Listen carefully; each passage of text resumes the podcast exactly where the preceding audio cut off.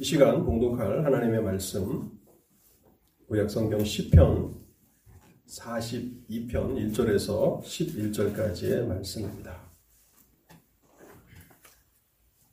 구약성경 10편 42편 1절에서 마지막 11절까지 구약성경 832쪽 832쪽 10편 42편 말씀을 읽도록 하겠습니다.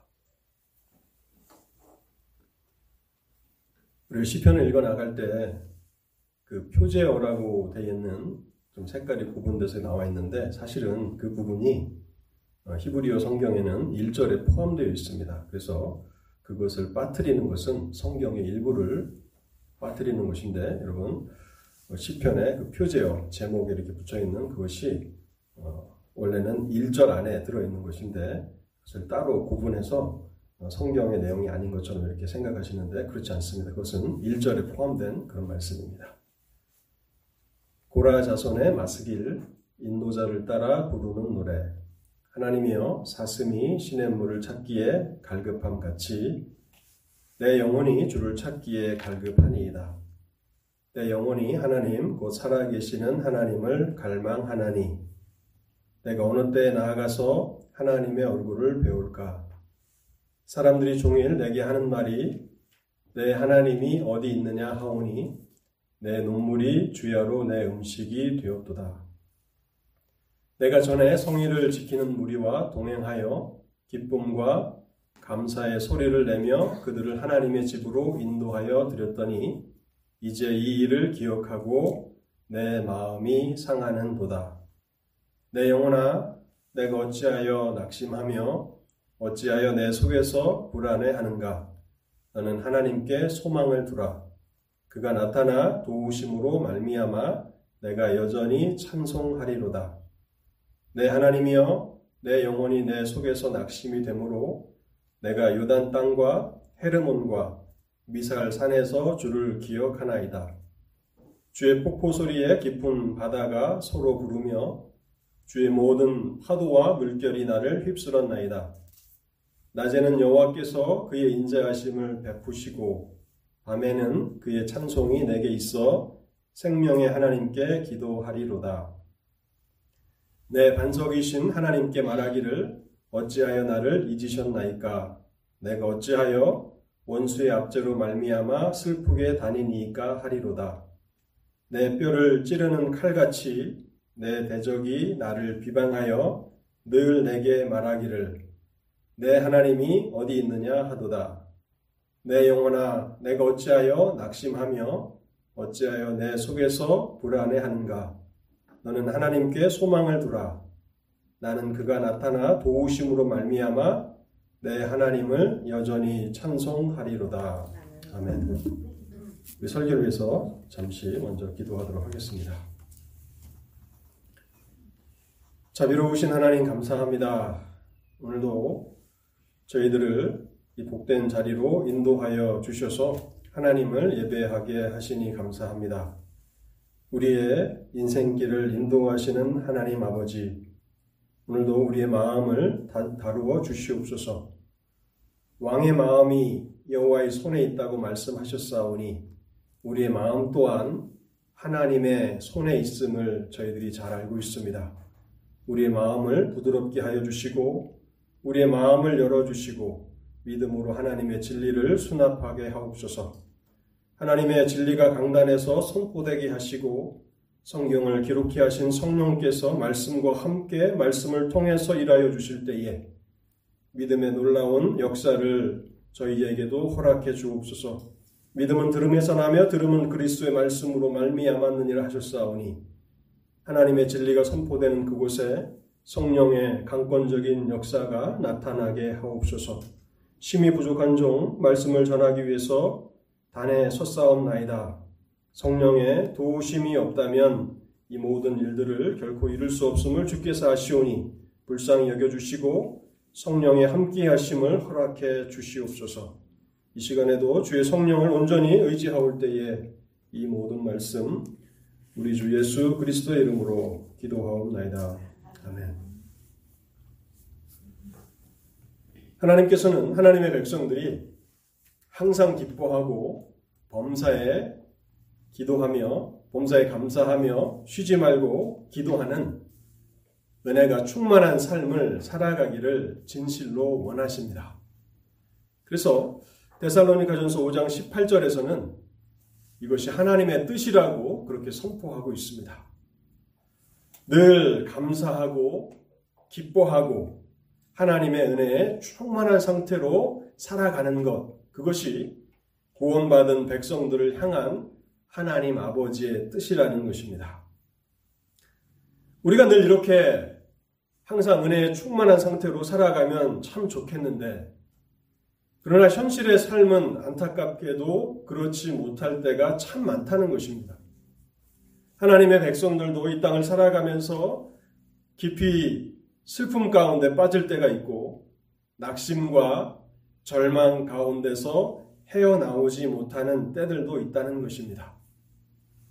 하나님의 백성들이 기쁨과 즐거움과 또 평강과 하나님의 은혜를 누리는 자리에서 벗어나서 이와 같이 깊은 낙심과 절망 가운데 빠져 있는 것을 신학적으로 영적인 침체라고 합니다.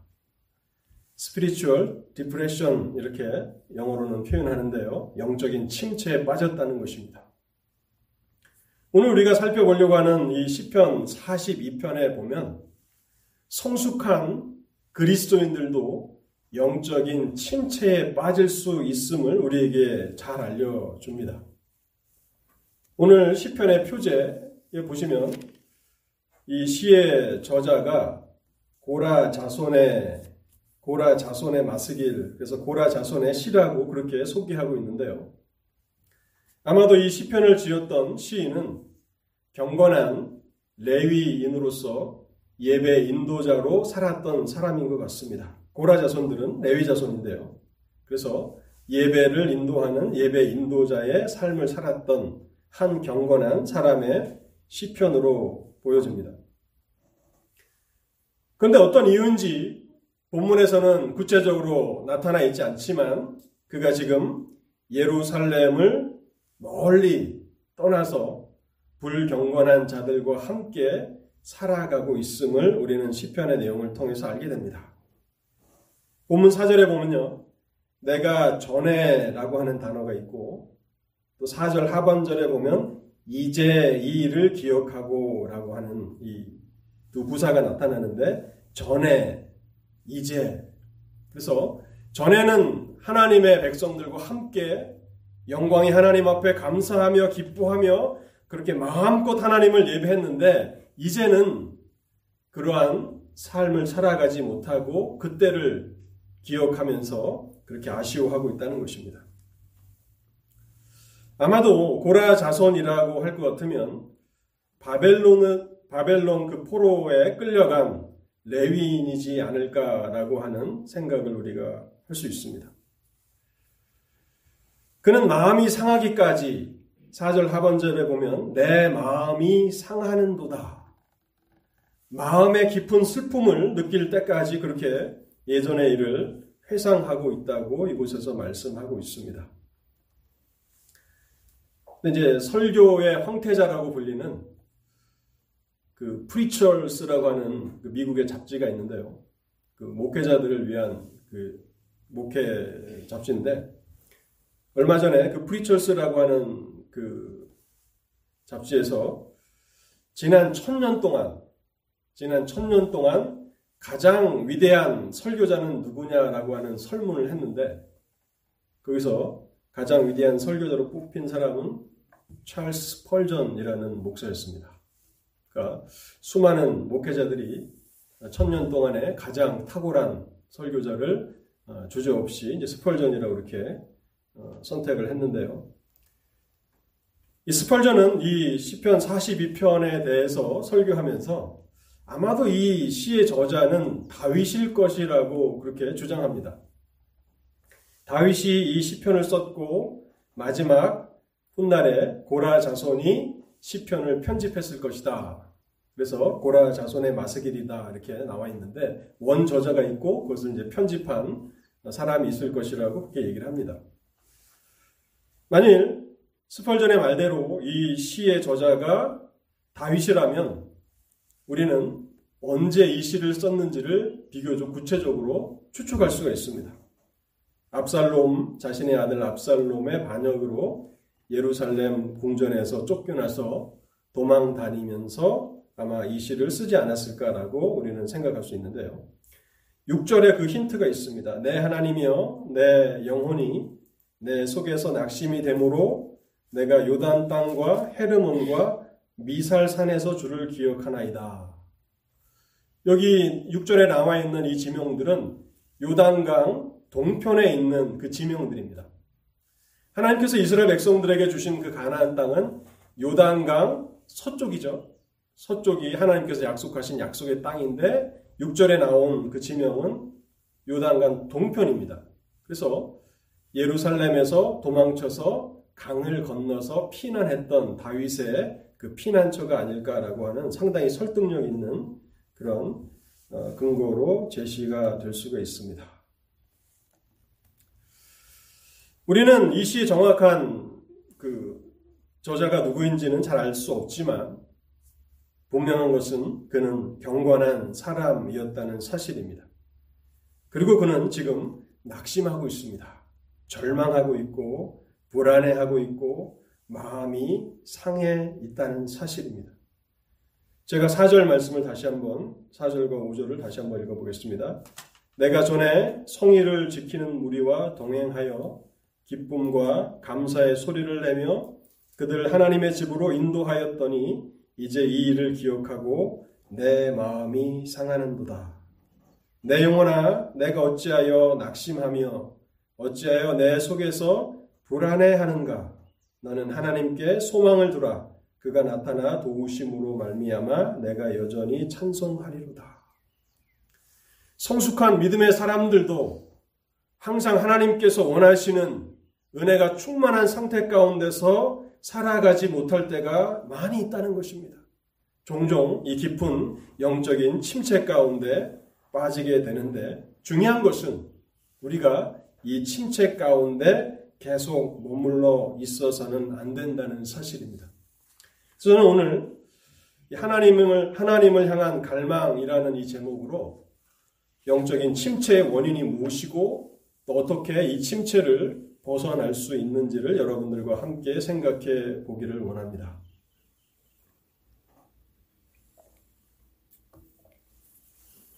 먼저 영적으로 이렇게 침체 가운데 빠지는 원인이 무엇인지를 말씀드리도록 하겠습니다.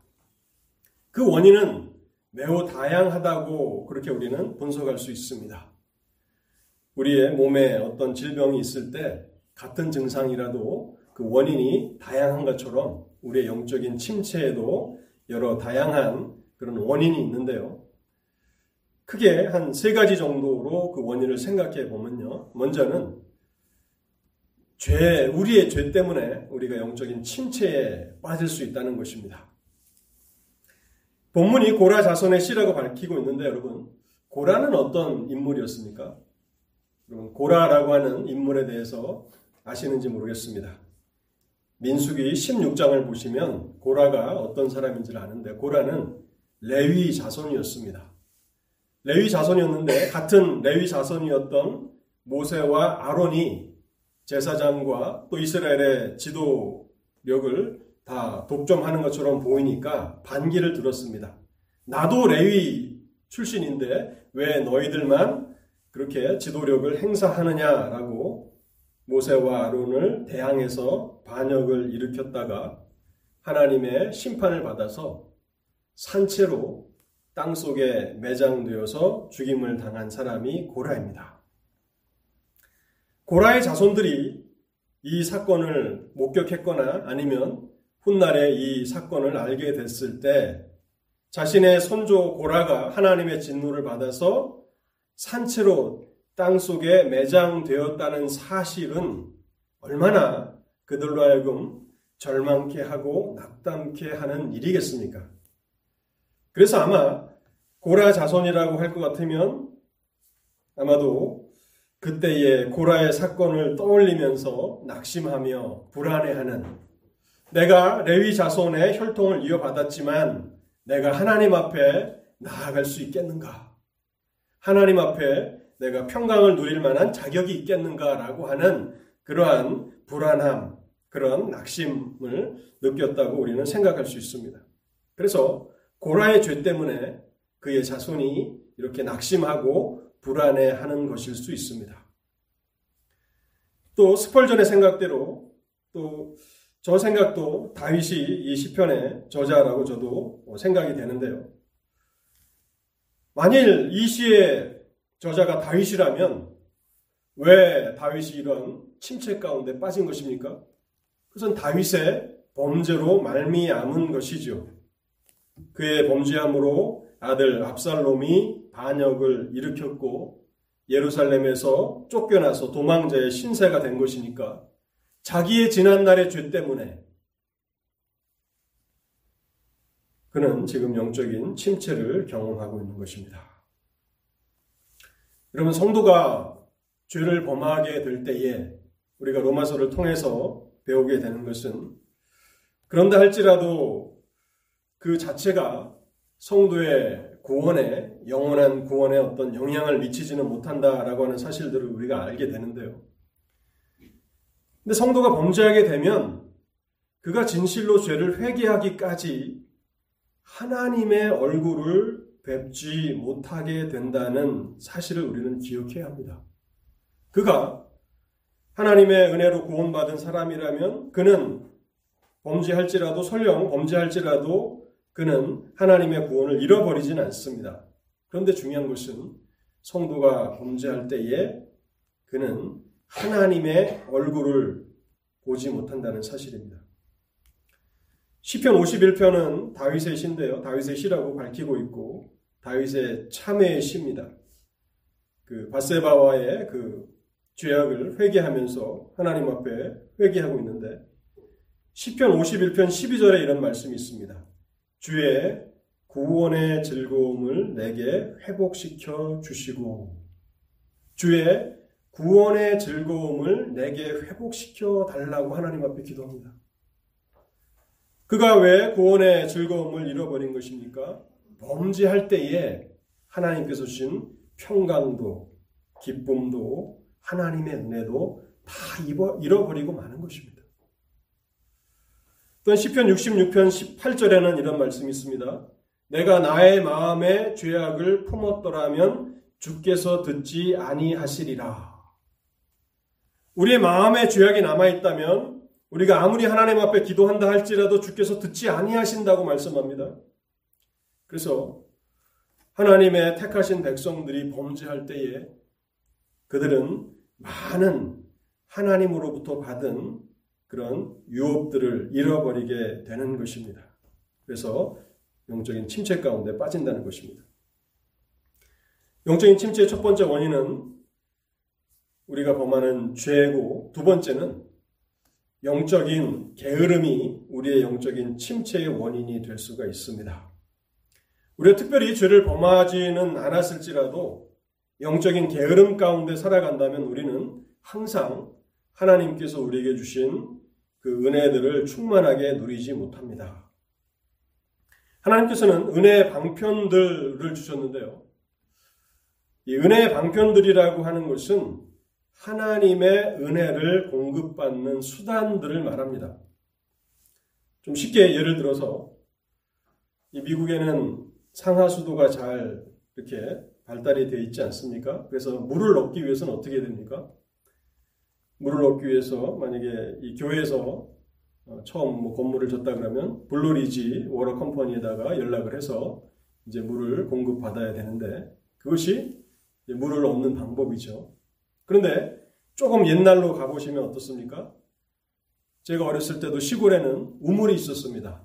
집집마다 우물이 있어서 우물에 가서 물을 길어서 이제 먹었는데 그런 시절이 있다가 조금 더 그것이 발전이 되니까 이제 펌프 손으로 이렇게 어, 물을 깃는 펌프가 있었습니다. 그래서 우물이 있든지 아니면 펌프가 있든지 아니면 수도가 있든지 이런 수단들이 있어야 우리는 물을 얻을 수 있는 것입니다. 그저 들판, 들, 판에 한복판에서 어, 물을 얻기를 원한다라고 한다면 그냥 물이 주어지지는 않는 것입니다. 이런 수단들을 사용해야 되는 것입니다. 하나님의 은혜의 수단들이라는 것은 무엇인가?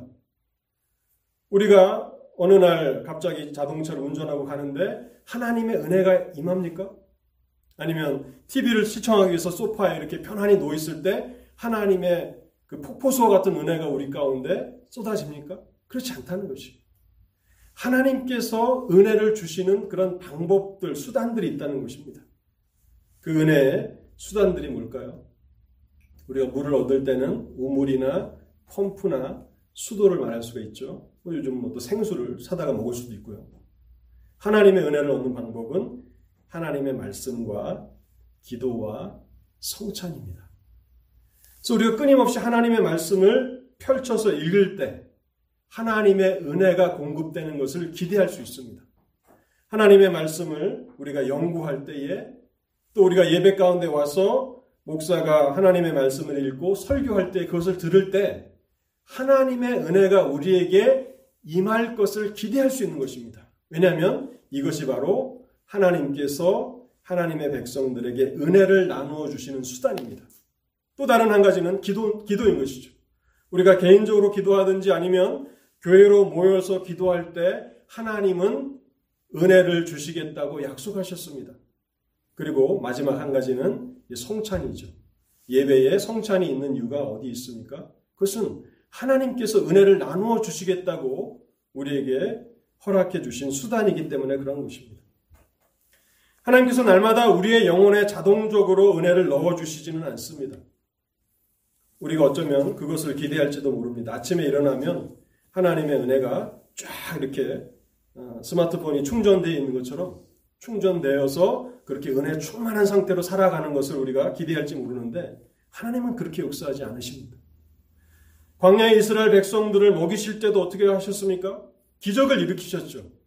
기적을 일으키셔서 만나를 내려주셨지만 이스라엘 백성들이 만나를 거두러 가서 만나를 거두어야 하는 것입니다. 사실 이 물을 얻는 것이나 양식을 얻는 것도 마찬가지입니다. 하나님이 기적을 베푸신 것입니다. 그래서 물이 풍성하도록 하시는 것이고 또 이 나라의 양식이 풍성하도록 하나님이 기적을 베푸신 것이고 그 수단들을 우리가 사용하는 것입니다. 그런 것처럼 우리가 영적으로 은혜의 방편인 하나님의 말씀인 성경과 기도하는 것과 또 교회의 성찬에 참여하는 것을 게을리한다면 하나님의 은혜의 충만함 가운데서 살아가지 못한다는 것입니다. 자, 왜 하나님의 백성들이 영적인 침체에 빠지는가? 첫 번째는 죄 때문에, 두 번째는 영적인 게으름으로 은혜의 방편들을 잘 사용하지 못할 때, 또 세 번째는요, 사탄 때문에 그러한 것입니다. 오늘 본문 3절과 10절을 제가 다시 한번 읽어보겠습니다. 사람들이 종일 내게 하는 말이 내 하나님이 어디에 있느냐 하오니 내 눈물이 주야로 내 음식이 되었도다. 10절입니다.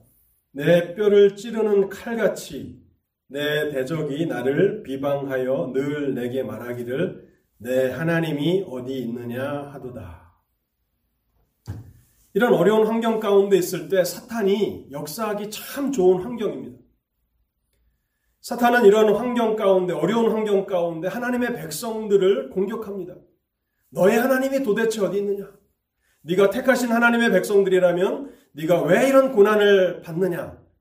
라고 이렇게 성도들을 공격하는데 이 시인, 시의 저자가 얼마나 이것이 고통스러운 것인지 내 뼈를 찌르는 칼 같다고 그렇게 고통스럽다고 말하고 있는 것입니다.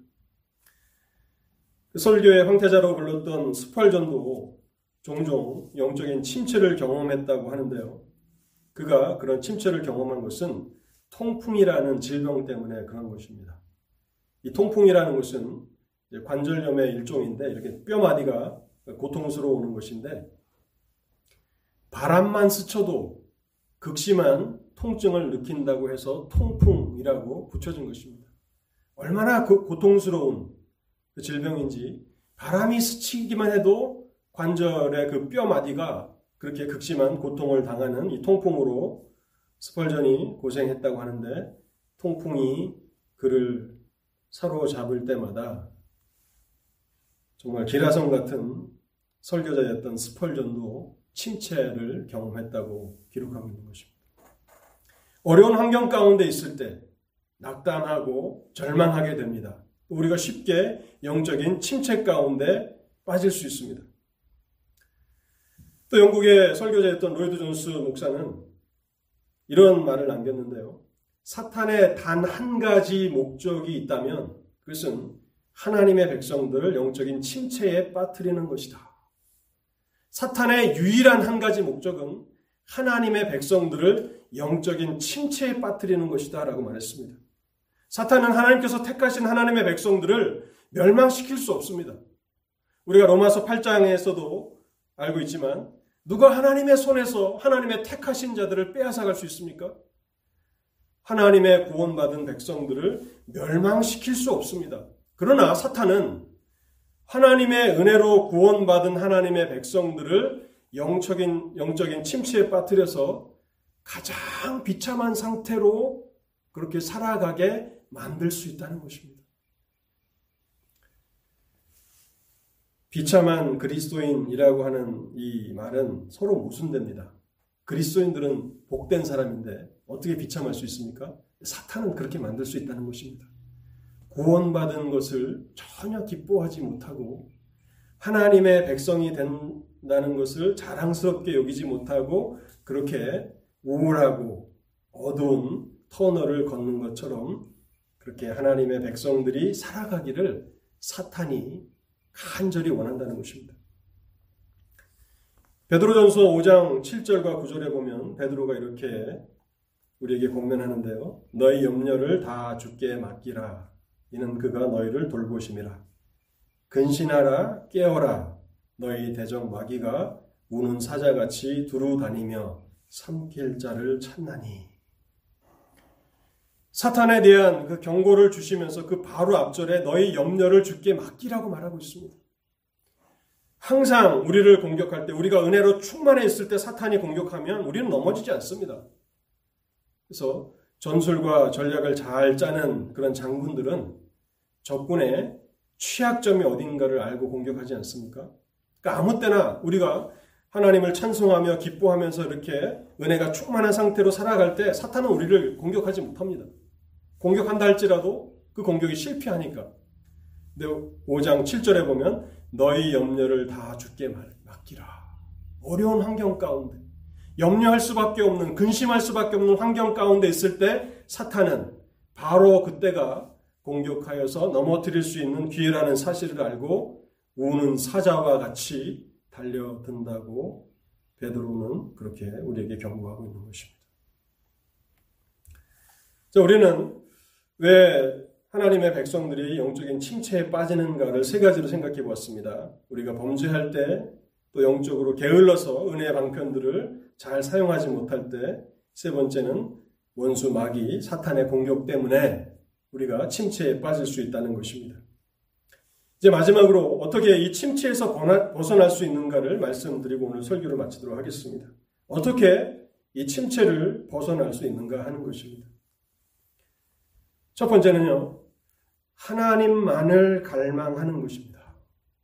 하나님만을 찾고 하나님만을 갈망하는 것입니다. 본문 1절과 2절을 제가 다시 한번 읽어보겠습니다. 하나님이여 사슴이 신의 물을 찾기에 갈급함 같이 내 영혼이 주를 찾기에 갈급하니이다. 내 영혼이 하나님 곧 살아계시는 하나님을 갈망하나니 내가 어느 때에 나아가서 하나님의 얼굴을 배울까? 목마른 사슴은 다른 데 눈을 돌리지 않고 오직 자신의 갈증을 해결해 줄 시냇물만을 찾습니다. 다른 것을 찾을 만한 여유가 없고 오직 갈증을 해결할 물만을 찾듯이 영적인 침체 가운데 여러분들이 계시다면 하나님께서 여러분들을 구원해 주신 그 은혜의 충만함 가운데서 살아가지 못하고 항상 기뻐하라고 말씀하신 대로 기뻐하지 못하고 범사에 감사하라고 말씀하신 대로 감사하지 못하고 쉬지 말고 기도하라고 말씀하신 상태로 그렇게 살아가지 못한다면 해결책은 여기 있습니다. 하나님만을 갈망하십시오. 하나님만을 애타게 찾으십시오. 그것이 그 침체에서 벗어나올 수 있는 길입니다. 시편 62편은 다윗의 시인데요. 다윗이 시편 62편에서 이렇게 말합니다. 나의 영혼이 잠잠히 하나님만 바라며 나의 구원이 그에게서 나오는도다. 나의 영혼아 잠잠히 하나님만 바라라. 모른 나의 소망이 그로부터 나오는도다.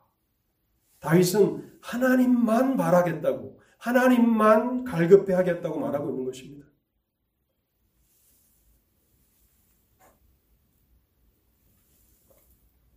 그런데 만일 우리에게 이런 갈망이 있다면 이미 하나님의 은혜가 우리에게 임한 것입니다.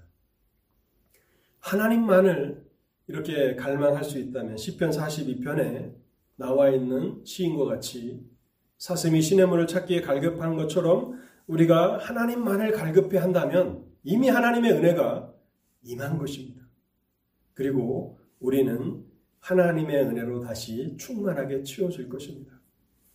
하나님께서 우리에게 그런 영적인 갈증을 주셨는데, 그런 갈망을 주셨는데, 그 갈증만, 그 배고픔만, 허기만 느끼게 하시고, 그리고 우리의 요구를 채워주시지 않는 그런 하나님이 아니십니다.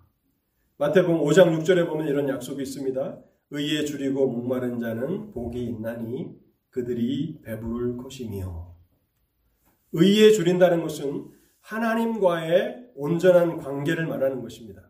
그래서 하나님의 얼굴을 바라는 것, 갈망하는 것이라고도 우리가 조금 해석을 덧붙일 수 있는데요. 이처럼 의에 줄이고 목마른 자는 복이 있다고 말씀합니다. 이미 하나님의 은혜가 임한 것이고 그들은 배부를 것입니다. 그들은 만족하게 될 것입니다. 그런데 문제는 여기에 있습니다.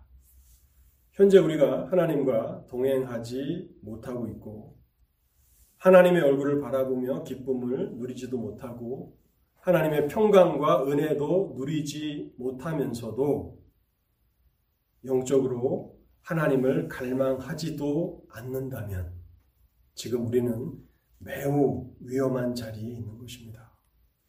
영적인 침체 가운데 있는데 영적인 것은 가난하고 아무것도 없는데 그저 물질 눈으로 보는 물질적인 것, 세상적인 것으로 위안을 삼고 그렇게 하나님을 향한 갈망도 없다면 우리는 매우 위험한 자리에 있다는 사실을 깨달아야 합니다.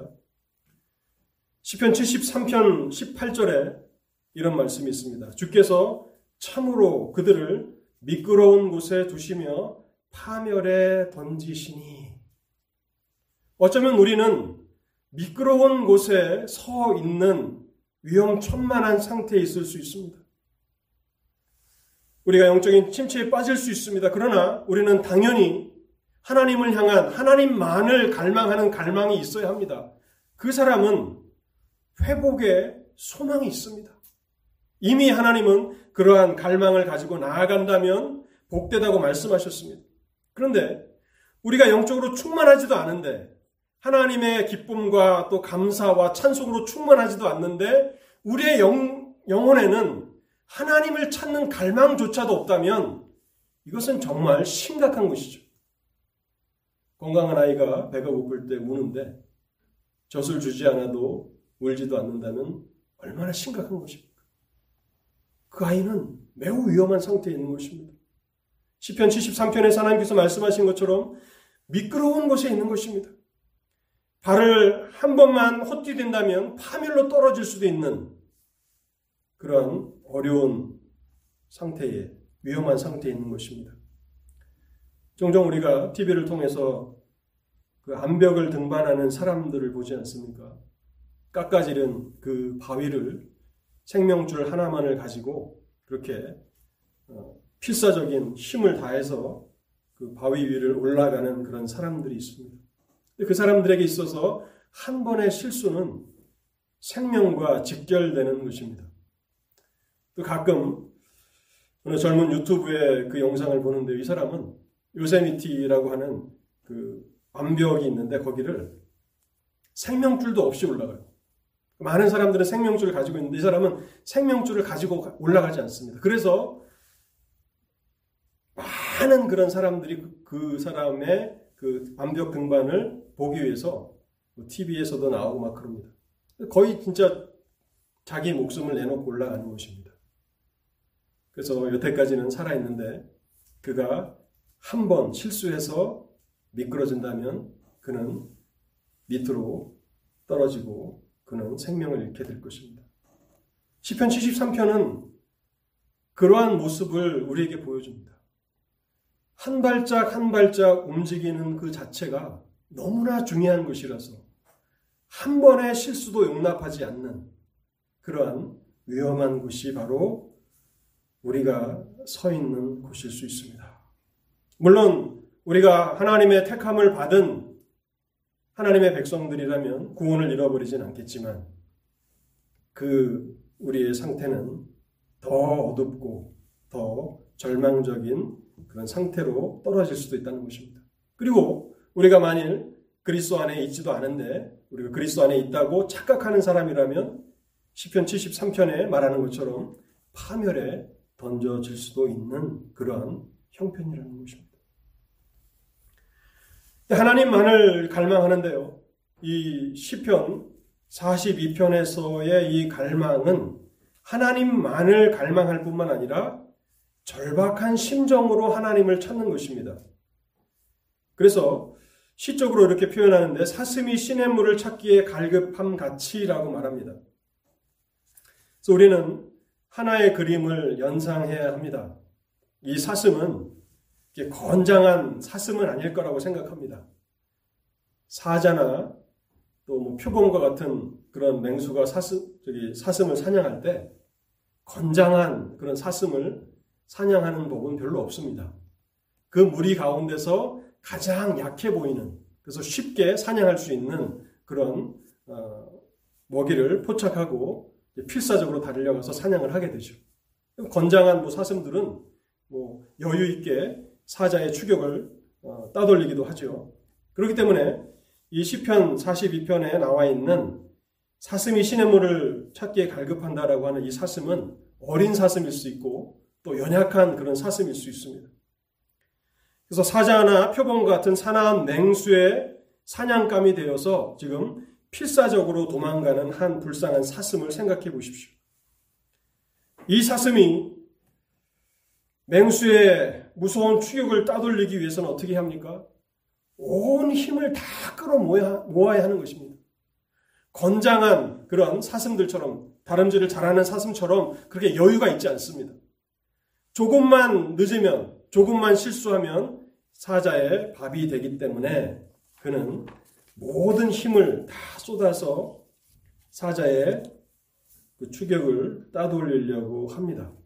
그리고 만일 그 사슴이 운이 좋게 맹수의 추적을 따돌렸다면 그 다음 순간은 어떤 일이 일어날까요? 그 사슴은 분명 기진맥진해 있을 것입니다.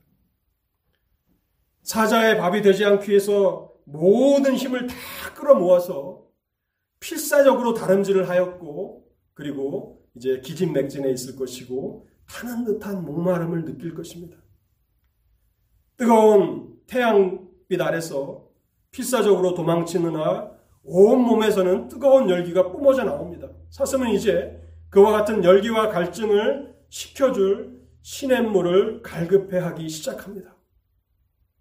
그런데 사슴이 시냇물을 찾는 것은 이 사슴의 생사가 걸린 문제입니다.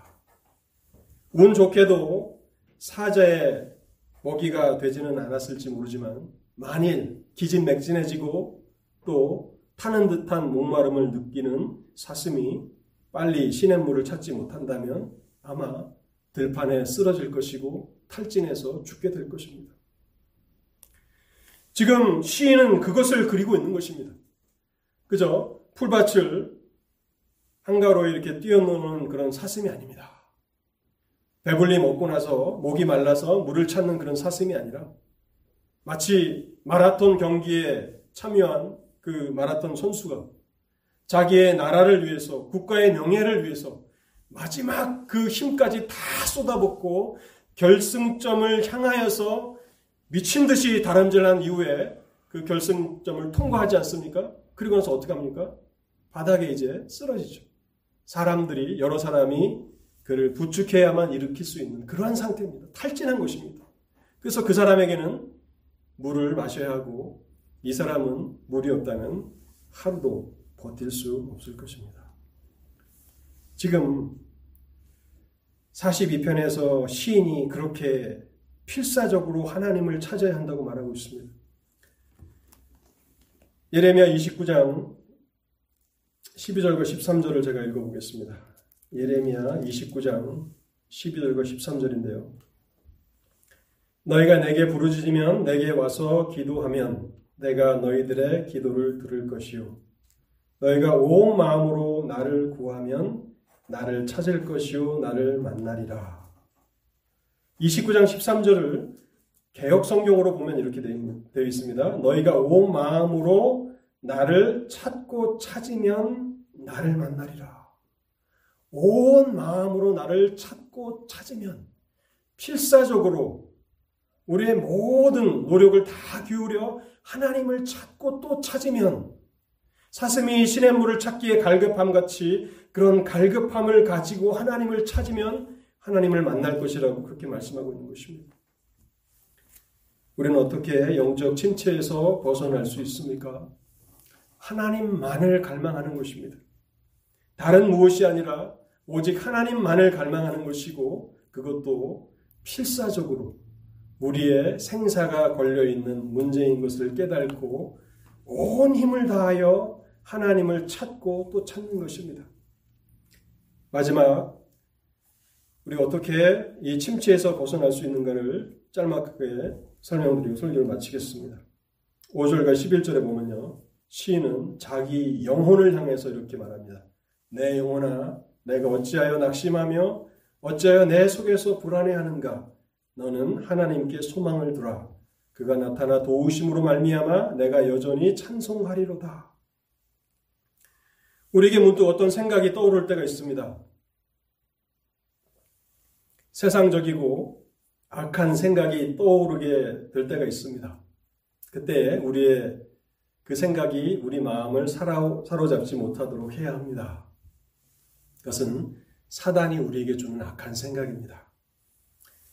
여러분, 해변에 가면 파도가 쉴 새 없이 밀려오지 않습니까? 파도가 한 번 밀려오고, 또 밀려오고, 또 밀려오고, 끝이 없이 밀려오는데, 우리 원수 마귀는 우리 생각 속에 세상적인 생각들, 죄악된 생각들을 지속적으로 주입시킵니다. 그래서 결국 우리는 그 생각과 상상에 사로잡힐 때가 있고 그렇게 사로잡힌다 면 우리는 범죄하게 되고 우리 영혼이 침체에 빠지게 됩니다.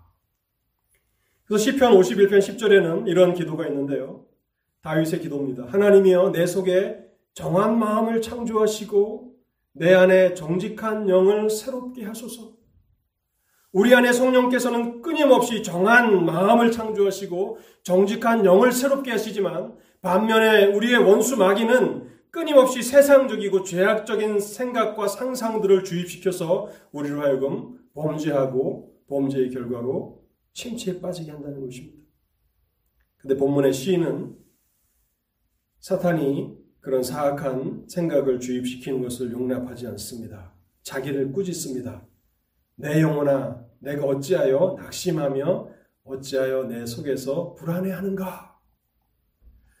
여러분, 누군가가 우리를, 우리의 잘못을 지적해 주기 이전에 우리가 우리 스스로를 꾸짖을 수 있다면 그 사람은 참으로 성숙한 사람이고 참으로 복된 사람입니다. 우리가 침체 가운데 있을 때, 우리가 허망한 생각 가운데 있을 때, 우리 자신을 꾸짖어야 합니다. 내 영혼아, 어찌하여 낙심하며 어찌하여 내 속에서 불안해하는가? 그러면서 구체적으로 시인은 자기를 향해서 설교하는데요. 하나님의 선하심을 붙들라고 자기가 자기에게 말하고 있습니다. 5절입니다. 5절 하반절을 보십시오. 그가 나타나 도우심으로 말미암아 내가 여전히 찬송하리로다.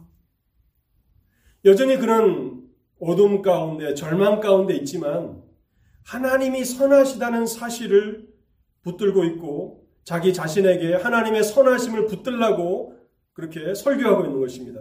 그는 하나님이십니다. 하나님이 나타나 도우심으로 말미암아 내가 여전히 찬송하리로다. 하나님은 반드시 나를 도와주실 것이라고 하는 그런 하나님의 선하심에 대한 확신이 그에게 있는 것입니다. 이사야 49장 15절에도 이런 말씀이 있죠. 여인이 어찌 그 젖 먹는 자식을 잊겠으며 자기 태어, 태에서 난 아들을 극률이 여기지 않겠느냐. 그들은 혹시 잊을지라도 나는 너를 잊지 아니할 것이라. 시인은 하나님의 선하심을 기억하라고 자기 자신에게 가르치고 있는 것입니다. 그래서 가장 훌륭한 스승은 우리 자신입니다. 우리의 영혼의 가장 훌륭한 스승은 우리가 되어야 하는 것입니다. 끊임없이 하나님의 말씀을 가지고 우리를 책망해야 하고 우리를 가르쳐야 합니다.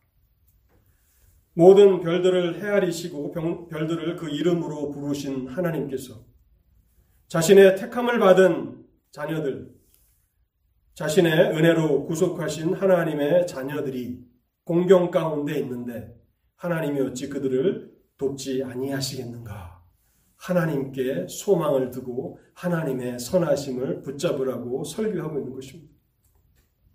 또한 두 번째 무엇을 지금 시인은 자기 자신에게 설교합니까?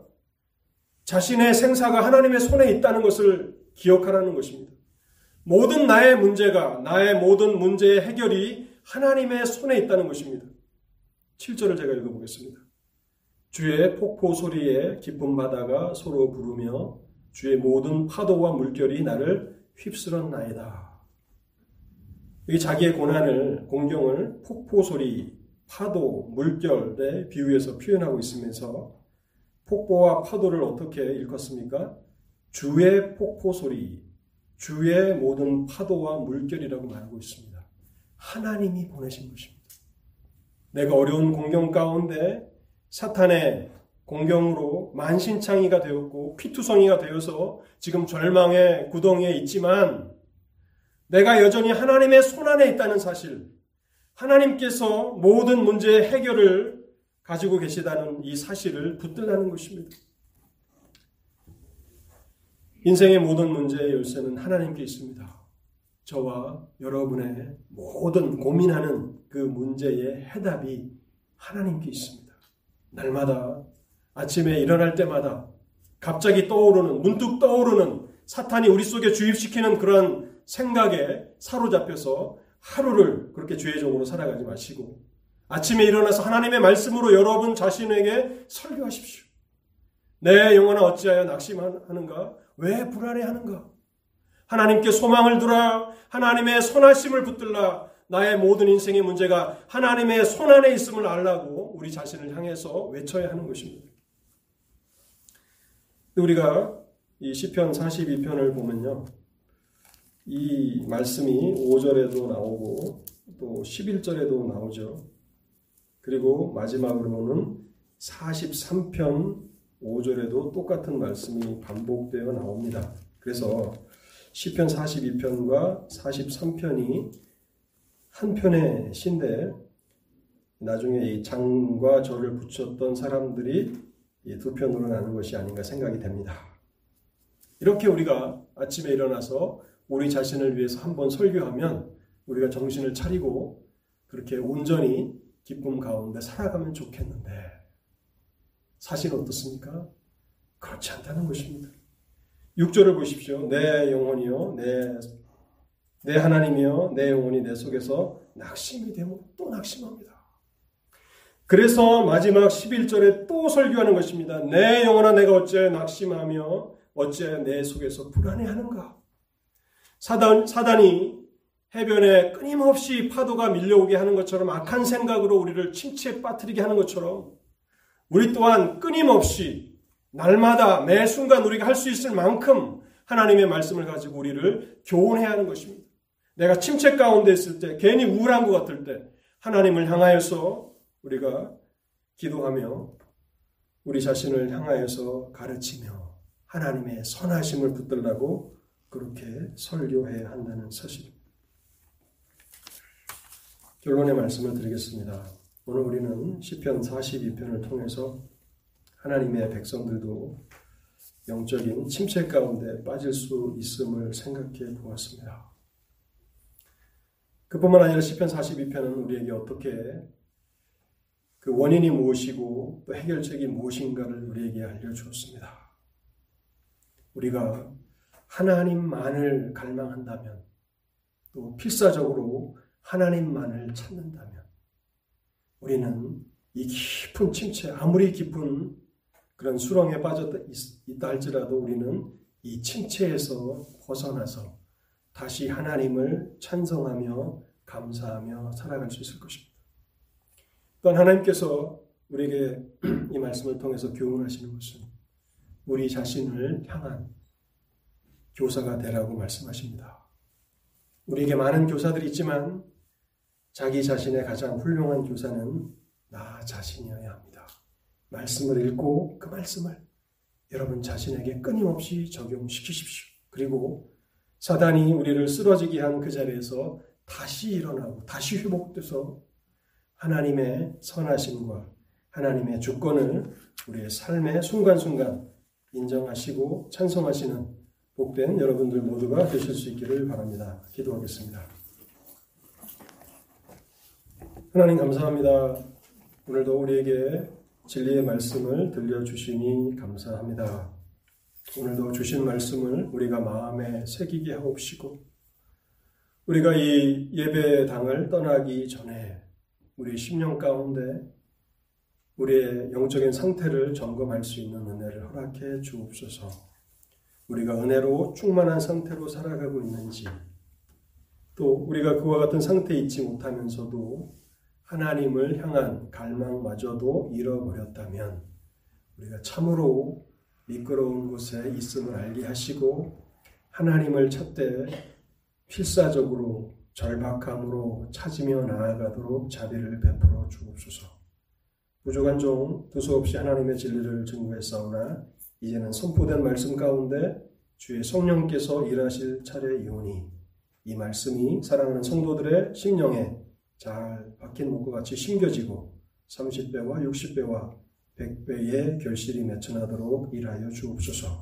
우리 주 예수 그리스도의 이름으로 기도하옵나이다. 아멘.